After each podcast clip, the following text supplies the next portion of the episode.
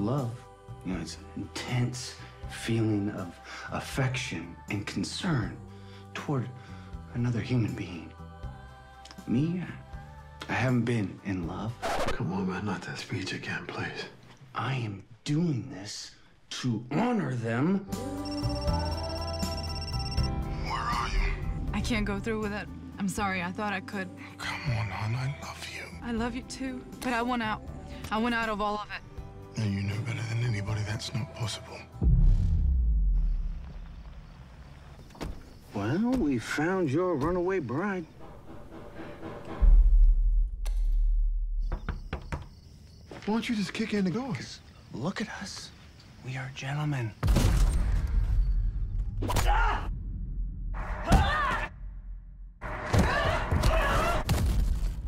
Clearly, she is not going to make this easy on us.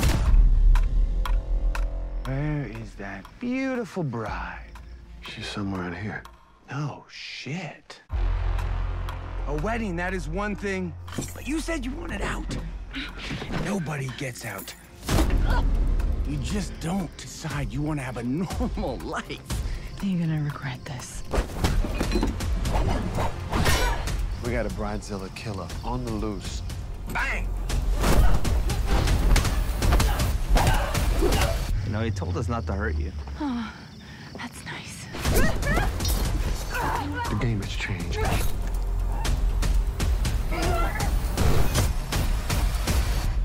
Man, this is some bullshit. oh, wow. You ready for round two? Are you ready?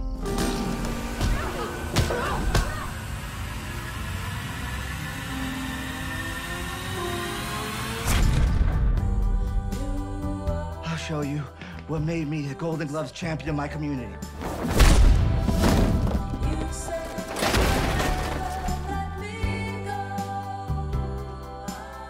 Well, welcome to the station of decapitation without your head. I'm Nasty Neal, and I'm joined by filmmaker Timothy Woodward, whose film Til Death Do Us Part comes out August 4th in theaters. How are you doing? I'm doing incredible. Thanks for having me. Yeah, thanks for being here. So, uh, first of all, I would like to know um, getting the, the lead, Natalie Burn, for the role, because I think that would be a hard uh, character to find the right person for, because he has to be a leading, you know, actress, but also believable in the role. Yeah, no, it's definitely um, very lucky to have her in the project. And, you know, I actually got sent this script from Chad Law a few years ago. Um, and I looked at it, but I didn't kind of go for it. I just kind of glanced at it. And Natalie, I'd been looking for something to collaborate with her on. And she sent it to me and said, You've got to read this. And I read it and I was like, Oh, this is perfect for her. She's going to be great in this because she has a ballerina background and martial arts and, you know, she can really do this. So, very lucky to have her on it. And, you know, she agreed and said, yeah, let's rock and roll. So here we are. So, had you worked with her before then? Yeah. And she had done a small part for me in a movie that I did um, called uh, Vanished. It was an A&E film. And then I do this show, Studio City, that I won an Emmy for. And she had a part on that playing like an action star, you know, who's playing herself kind of in a way because it's a very meta show. So smaller stuff, never like a lead in this capacity though. Yeah. Had you um done a lot of directing for like action scenes because uh, the movie's very action heavy?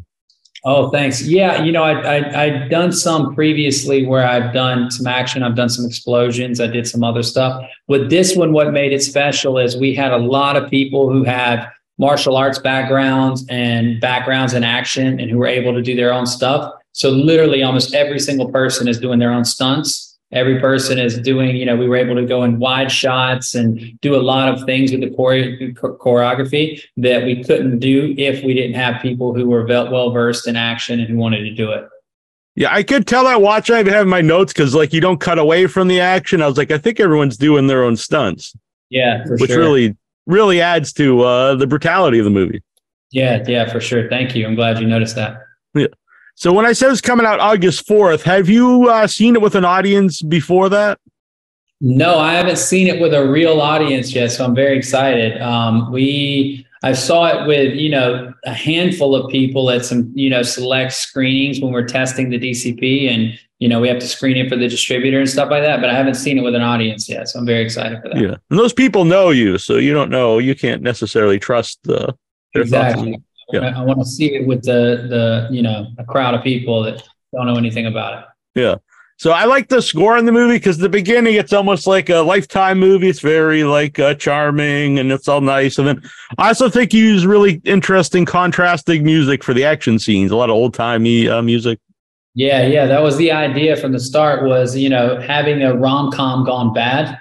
You know, starting off like a 1990s Julia Roberts rom com. You know, but what if the groomsmen wanted to kill her, or Snow White and the Seven Dwarfs, and what if the you know dwarfs wanted to kill Snow White? And it's you know that was the idea was to do stuff that was very con- contrasting, and you know the, the I had from the beginning uh, a playlist from Apple Music picked out for the cast to listen to you know, so I could let everyone know this is kind of where we're at from Frank Sinatra to Bobby Day, Bobby Darin, you know, all these people because it's like that bubble gum, bubble gum, bubble, bubble, bubble kind of goes with horror already.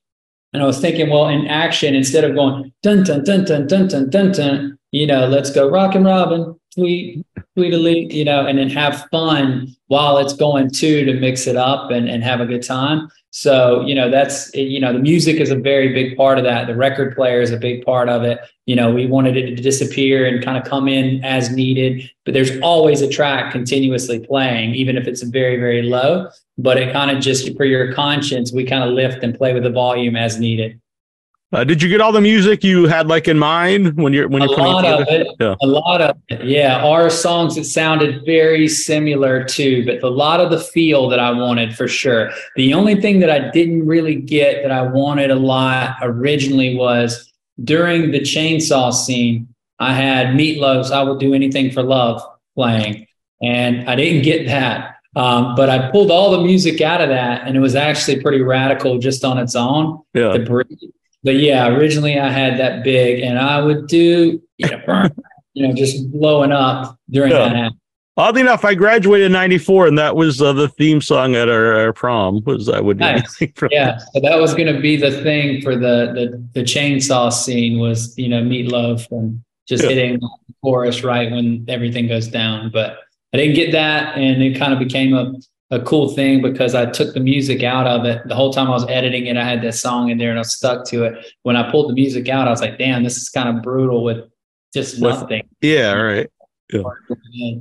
So uh, when you mentioned the seven dwarfs for the groomsmen, um, so were they cast with that in mind? Like, is one of them like sort of grumpy and one of them uh, Doc or Yeah, they had like a, it was just the idea of having contrasting people. The seven dwarfs are a little more metaphorical, but like I wanted to have like, for example, I, the idea of when I met Pancho Moler, he was a comedian on stage, and I was like, you know, what if this guy, you know, has like, you know, he's called T Bone for a reason. You know what I mean? He's like just the ladies' man. He, he thinks he's seven foot tall, 250 pounds, and can whip anybody's ass. And he's walking around, and you know he's got this other big guy who calls himself Big Sexy and names himself that. And they're kind of the contrasting fun. And then you know you've got Orlando Jones, you know, playing doing his thing, and he's already naturally funny. And then you have like the head of that, you have Cam Gigandet, who's just suave and he's just having a blast dancing, and you know just his whole idea is to be the best man possible. And this best man speech, he's just fucking working on it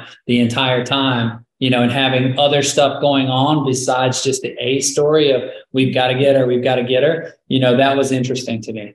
yeah, and it keeps them not just like a, a faceless like group of thugs or something because each one has their own personality. Yeah, and I was trying really hard to do that um, because you know in the script no one really has a name. Groomsmen one, two, three, four, five, six, and seven. So I tried to nickname a couple of them T Bone and Big Sexy, and you know then give everybody their own contrasts and conflicts that were outside of the A plot. So they were you know having some beef outside amongst themselves. So you know a good example of that is T Bone and Big Sexy constantly arguing. And I love the idea I came up with you know, the last minute having them get to the back door, open the door, and she's right there, and they just do nothing, and then shuts the door in their face, and they you know, what the fuck just happened? You know, we had her. You know, Yeah. they're blaming each other.